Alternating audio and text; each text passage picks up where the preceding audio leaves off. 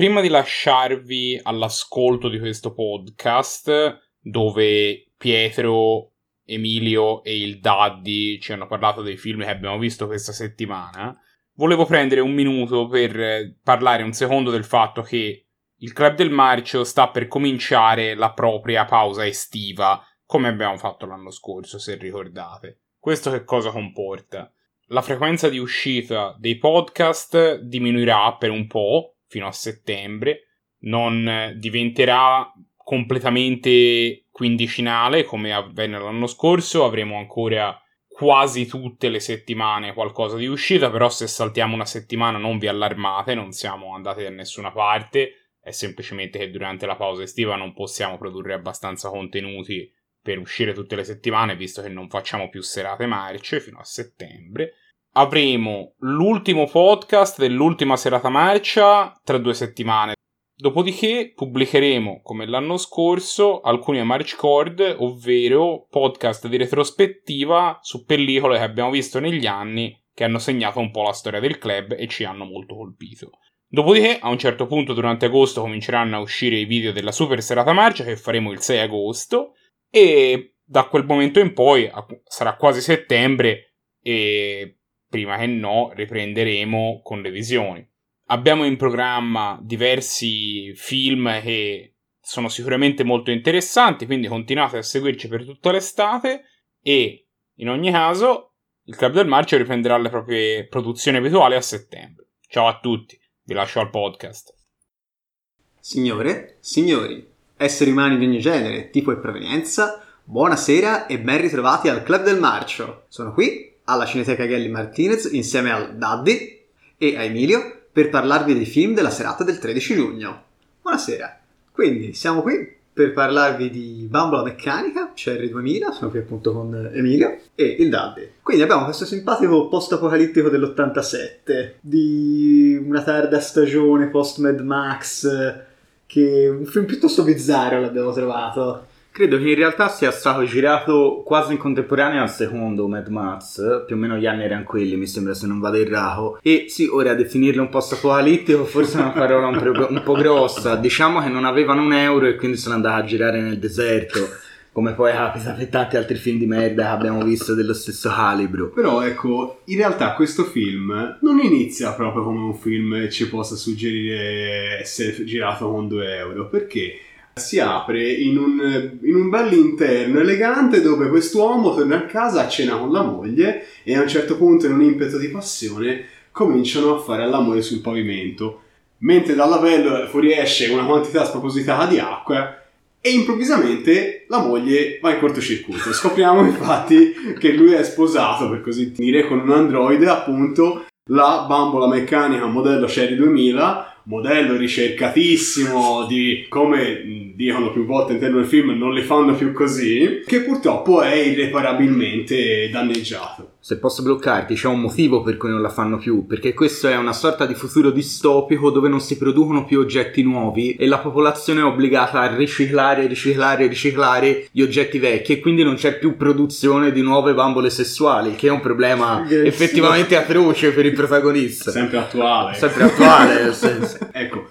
questo purtroppo introduce un altro, quello e poi ci, figurerà un po' un problema. Questa, in questo inizio, questa ambientazione, un po' che ci aveva fatto mh, la bocca, ci avevamo fatto un po' la bocca che questo film potesse essere un film con una bella ambientazione, una satira sociale, un, un po' di satira sociale. Sì. Ecco, all'inizio c'è un non, non voglio dire illuso, perché sembra che, che parta un po', eh, diciamo, però ha, eh, ha un, dei bellissimi interni fantasiosi. Diciamo, si apre una bella fabbrica, si vede, rivedevo un po' Soylent Green, c'è quelle file di persone che spingono i siarelli pieni di, di rottami, si vede un po' il dramma sociale, si vede la cosa del ciclo, appunto il problema di un mondo è decadente e poi c'è eh, questo divertente intermezzo dove questi amici portano il, portano il protagonista dentro un locale Ora non ricordo il nome locale, però ricordo che l'entrata è, è una enorme porta a forma di vagina e la porta lì per, per riconoscere un po' di donne. Forse era il Glory Hall o qualcosa del bam, genere. Eh, tipo Bam Bam Bab o qualcosa del genere. Bam Bam Club. dove organizzano il, gli incontri tra uomini e donne con tanti dei contratti, ci ritorneremo, mm-hmm. prendete tante determinazioni Però questa prima parte però viene offuscata eh, dopo la prima mezz'ora perché a un certo punto lui, ossessionato da voler eh, trovare i pezzi di ricambio per la, per la sua ragazza, decide di intraprendere un viaggio nelle wasteland, diciamo, nelle? Badlands. Piccola parentesi, il tipo che organizzava gli incontri tra uomini e donne, mi sembra lui, dà il contatto al protagonista di questa sorta di scavenger delle, trader, delle zone tracker o tracker, qualcosa del genere, delle zone selvagge, che è una che va a raccattare pezzi nelle zone selvagge di questo mondo Sì. post, post-atomico, non so, perché non dicono cosa è successo, No, quindi non ho idea. No, una qualche guerra di qualche tipo, verso, immagino. verso Vegas City. Esatto. e appunto questo sarà l'aggancio per mandarlo poi in queste zone selvagge con questa tipa che poi si rivelerà essere una donna, questa tracker. Johnson. E da lì, insomma, il film prende avere anche un po' più stile, via. Più stile. No, lì, no, da lì, lì il film segna la fine del budget. Dalla scena del bar è finito il budget. È finito il budget del film e quindi tutto il film si svolgerà in un imprecisato deserto con quattro personaggi in croce, tre casette in croce, due macchine che non sono nemmeno le macchine belle alla Mad Max, tutte tunate con spine, cose, filo spinato, eh. Sono delle macchine scassone normali, insomma è tutto boh, buttato lì, tutto blando. E la storia non è che vada a parare da molte La parti. storia è purtroppo citofonata perché lui è- si vede, eh, parte per questa crociata per eh, raccomandare la sua ragazza, ma nel frattempo scopre l'amore, scopre la bellezza femminile, devia un pochino da dal, dal personaggio che era all'inizio innamorato solamente della sua bambola meccanica. È citofonatissimo perché dal momento in cui si vede che Johnson è una donna, lui cominciano le gare di sguardi, c'è sempre lui in tutto il film che ci rimane, che un elemento che ci rimanda alla sua ricerca, cioè il registratore che lui ogni tanto ascolta con la voce della ragazza. Perché una cosa che non abbiamo detto è che quando la bambola sessuale si rompe, lui estrapola questo floppettino con la memoria della bambola che invece di lasciare a casa si porta a giro nelle lande, nelle male lande, rischiando di perderlo. Infatti a un certo punto lo perde proprio. Eh, però questo ci stava, secondo me, perché non è poi elementi che ci stava. Sì, però è la cosa più stupida che puoi fare. però c'è la nostalgia, eh. c'è di questa nostalgia, lui rifiuta il contatto umano e vuole solo sua moglie, quindi si porta dietro l'unico pezzo che è rimasto sano di lei. Però, però, c'è da dire, questo personaggio mi dispiaceva perché poteva essere sfruttato molto meglio. Di questo, questo elemento di lui di odio e ripulsione verso il, il genere umano è qualcosa che non viene per niente approfondito. Come mai lui ha, un- ha una pulsione sentimentale, non sessuale per questa figura? Di, di questo personaggio essenzialmente non sappiamo quasi niente. No, dice semplicemente che è perfetta. Lei è No. perfetta e quindi lui deve stare con lei. Sì, ma anche lui, lui lo sappiamo solamente che, eh, infatti lui spara durante la seconda parte del film, continua che lui è un, è un soldato Mm. che ha, ha- appunto ha combattuto in una guerra e qui poteva esserci tranquillamente, non so, eh, la repulsione per, per gli umani perché per allontanarsi dalle brutalità della guerra, dal... Comunque- Poteva essere spiegato in mille maniere e invece, invece non viene approfondito. No, stai cosa. chiedendo troppo a questo film, Davide. Cioè, il film non prova nemmeno per sbaglio a dare un filo di background né ai personaggi né al mondo dove vivono questi personaggi. Cioè, è tutto buttato lì con una storia veramente stupida in definitiva. Con pochi mezzi, pochi personaggi, location bruttissime, dei costumi che sembrano usciti da carnevale nella maggior parte dei casi, soprattutto nella seconda parte del film. Infatti tutto il comparto tecnico di regia È e sceneggiatori sono quello tutti no. piuttosto sconosciuti. E poi anche lì tutta la storia va avanti perché lui deve recuperare questo modello 2000 e alla fine, proprio all'ultimo secondo, così dai nulla decide invece di andare via con lei. Però sì, ho capito. Ho capito, ma veramente cioè, Sì, non no. c'è questa, questa crescita del loro rapporto, secondo me. No. Lui la scula fino all'ultimo secondo e poi a un certo punto dice: Ma no, dai, andiamo via insieme. Perché ho scoperto l'amore. Ho scoperto l'amore. Va bene, cioè era un film È pessimo. un peccato perché in realtà i in mezzi... Sì, ma i mezzi secondo me ce l'aveva anche un pochino perché ci sono qualche scena decente. Ma tipo eh, la parte della gru che issano, eh, issano la macchina con questa enorme gru mentre loro sparano, poi la calano all'interno di una di quella che sembra una cloaca. Insomma, i set, i set un po' c'erano, c'era anche un po' la fantasia, c'erano la fantasia nei piccoli elementi, anche la cosa della porta all'inizio del club Mm. eh, che ho citato prima, sono dei piccoli elementi in cui c'è riversata una bella fantasia. Manca tutto il resto. E Manca c'era anche una resto. citazione bellina, e forse ti ricordi meglio di me sui robot. Ah sì, ne parleremo dopo e Ah, appaiono- bene, giusto, giusto, Durante- parliamone nella- dopo. Nell'officina appaiono due, due, due robottini che abbiamo visto quest'anno a Cap del Marcio. Comunque, ecco sì, per fare un po' una chiusa finale, era veramente un filmaccio anni 80 fatto con pochi soldi, poche idee, girato da un signor nessuno, perché io sinceramente non ho visto, Sì. no, nessuno di noi ha visto altri No, film. toc- tocca rammentarsi di questo nome, regista in definitiva aveva qualche scena buffa, cioè non era un film da tagliarsi necessariamente le vene, perché comunque durava anche poco. Però era proprio un No. B-movie con la B maiuscola a lettere cubitali, ecco. Neanche la musica del nostro grande amico Basil Poledouris. Davvero. No, per sì, cioè, la componeva mentre era successo, come diceva il Mani, perché Peccato, perché all'inizio io pensavo potesse essere un secondo Frankenhooker. Chi ha visto i Mm. nostri podcast, Frankenhooker l'abbiamo sì, licenziato. aveva quello stile un po'. Partiva così, partiva sempre con lui che ricercava di ricostruire la ragazza. E poteva essere benissimo una cosa fatta in quella maniera, una cosa che non si prendeva per niente sul serio. Mm. Hanno voluto fare le cose, le cose serie e gli è venuto No. una ciofeca mediocre, Mm. purtroppo. Ecco. Va Vale per i primi 20 minuti forse. Ma e quindi con un film così mediocre lo candidiamo a qualche cosa? No, allora, incredibilmente è stato candidato a qualcosa che non ha niente a che fare con la qualità, perché questo credo sia uno dei pochissimi film che si becca due nomination per miglior comparsata. La prima miglior comparsata la troviamo nel locale dove il, il legale che si occupa di stilare i contratti per, per i rapporti uomo-donna è il nostro amico Lawrence Fishburne che sfoggia una, esatto, un fisico giovanissimo, una capigliatura altrettanto giovane Altrettanto e affascinante. E poi la, la seconda come miglior comparsata in realtà sono due. È molto bellino. Durante il, il suo viaggio, il viaggio del protagonista all'interno dell'officina dell'amico per, per trovare un sostituto, nello sfondo vediamo due robot che abbiamo conosciuto al Cap del Marcio. Uno è Robby del pianeta proibito e il secondo è Gort di Ultimatum alla Terra. eh, The Day the Earth Stood Still, che abbiamo recensito se non mi sbaglio Esatto. quest'anno. Esatto. Sorprendente. Fine Ah, però. Ma se, se qualcuno gli fosse piaciuto questo film, o per rifarsi la bocca dopo questo No, film, film mette la seconda, ecco, alla fine siamo continuati a consigliare Screamers. Eh, non tanto per l'ambientazione alto ma perché anche in Screamers ci sono gli androidi anche se questi vogliono ucciderti e- ed è comunque un bellissimo film che ha dato il via a una saga molto fantasiosa. Ecco però consigliamo il primo per iniziare se non l'avete mai visto Beh, e quindi alla luce della mediocrità di questo film, il voto piuttosto unanime del Club del Marcio è stato 4. proprio non ci siamo.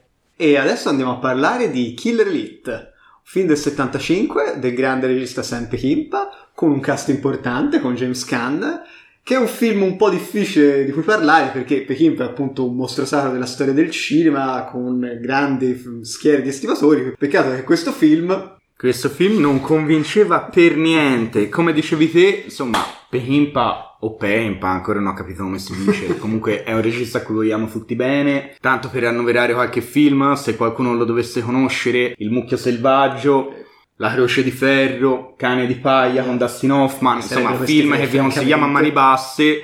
Peckinpah invece nel 1975, dopo un periodo, è in un periodo molto difficile in cui abusa di sostanze, di alcol e di droga, gli viene affidato questo film con la clausola che fondamentalmente lui non debba cambiare niente all'interno del film, non lo deve toccare né a livello di sceneggiatura né a livello di scelte sui personaggi e le dinamiche. Ne viene fuori un film che è abbastanza un accrocchio, anche piuttosto strano per essere un film di Peckinpah, con eh, ninja, combattimenti di katane, scene d'azione come Due su due ore di film? Sì, Cazzo, infatti, Peckinpah a girare le scene d'azione è un mostro e in questo film di due ore ce ne sono solo due e nemmeno particolarmente incredibili. Dal canto suo questo film ha un cast notevole, infatti abbiamo Robert Duvall, abbiamo James Caan che è il protagonista, abbiamo Arthur Hill e abbiamo anche il signor Mako che ho scoperto essere a posteriori il cinese di Conan che venne girato abbondanti anni dopo, che è il- lo stregone, quello asiatico di Conan Conan. Questo film, eh, qual è il problema? Che fondamentalmente è un film di due ore dove non succede assolutamente niente per una buona ora e 40 di film, fondamentalmente. Nella prima poi, che è proprio il modo migliore per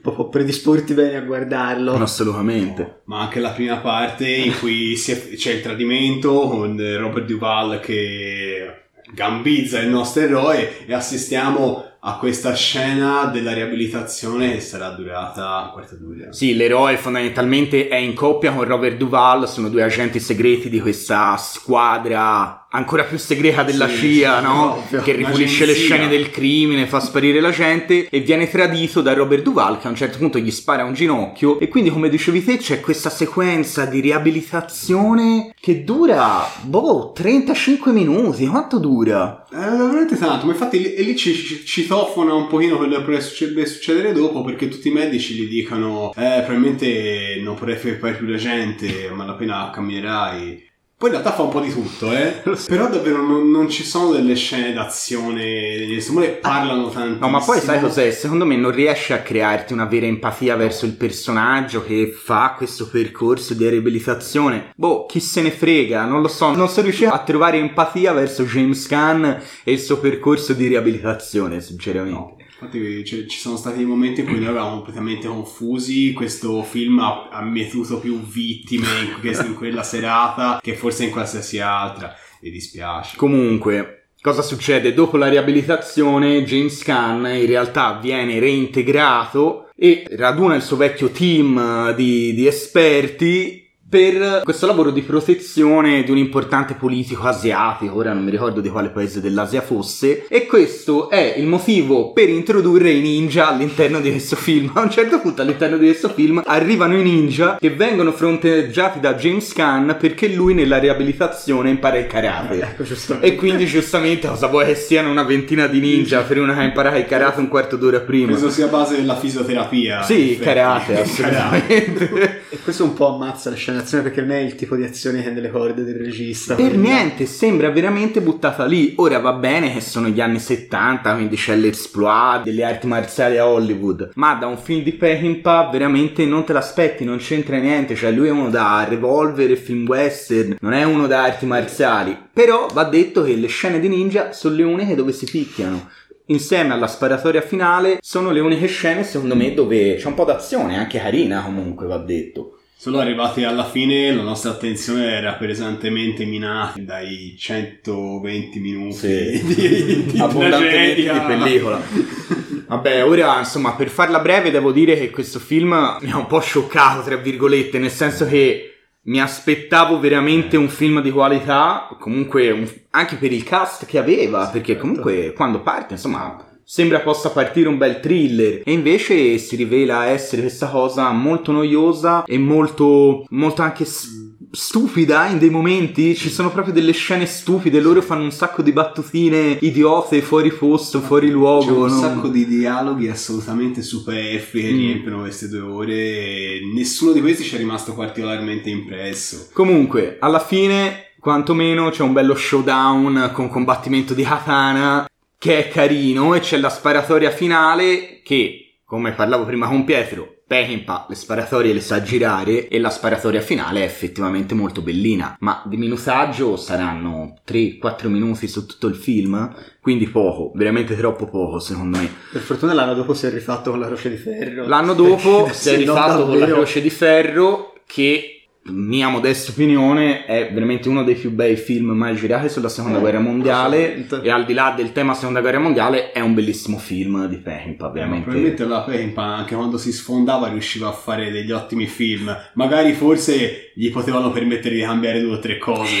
in questo forse sì forse sì essere un pelo meglio forse caso. sì Ma E quindi si prende qualche nomination? Allora, Killer Elite si prende qual- una nomination, prende la nomination per la scena che ci ha fatto esclamare quando viene trovata, James Gunn trova una bomba sotto la sua macchina e la dà a un poliziotto che per l'appunto l'ha fatta accostare per fargli la multa. E fondamentalmente c'è questa scenetta esilarante in cui il poliziotto beh, beh, fa così con la bomba e poi scappa verso il mare. È veramente una scena Sembrava sembrava la scena della bomba del vecchio film di Batman. Batman, sto no, in cui Batman corre con questa Io- bomba in mano. Io mi immaginavo questo il poliziotto e sulla- lì veniva al mare che cercava di, di, di sfarsi questa bomba, trovava le suore. ma poi aveva tipo un minuto e mezzo cioè sarà esploso Ma poi bello che via. Questo, questo poliziotto guarda, aveva una moto e va a piedi, parte, parte per questo ponte a piedi. C'entra niente. va bene E volendo vedere qualcosa di simile? Se- O, o insomma in quest'ambito? Se volete vedere un film in cui i servizi segreti effettivamente uccidono e fanno qualcosa di bello ed è un film più, più che degno tra l'altro uno strano, vi consigliamo La polizia accusa, il servizio segreto uccide con Luke Merenda e Thomas Milian. Oh, yeah, grande film. Tra l'altro recensito dal club non troppi mesi fa mi pare, quindi insomma trovate anche la recensione se volete approfondirlo. Assolutamente recuperabile. Bene, quindi per questo film abbiamo avuto un voto di... Abbiamo avuto un 5 per questo film, eh, non ci sentiamo nemmeno di dare la sufficienza, ecco, era un No, film che no. stava purtroppo veramente nella mediocrità e ci dispiace molto per Peckinpah che insomma non ce l'aspettavamo. eh. Però- Eh vabbè, ci ha dato altre gioie cinematografiche. Assolutamente. Si rifà. Bene, così vi lasciamo anche per questa sera, grazie di averci seguito. Uh, mettete mi piace sul video, un- iscrivetevi al vostro canale, torneremo presto con nuove puntate. Ciao a tutti! Buona serata.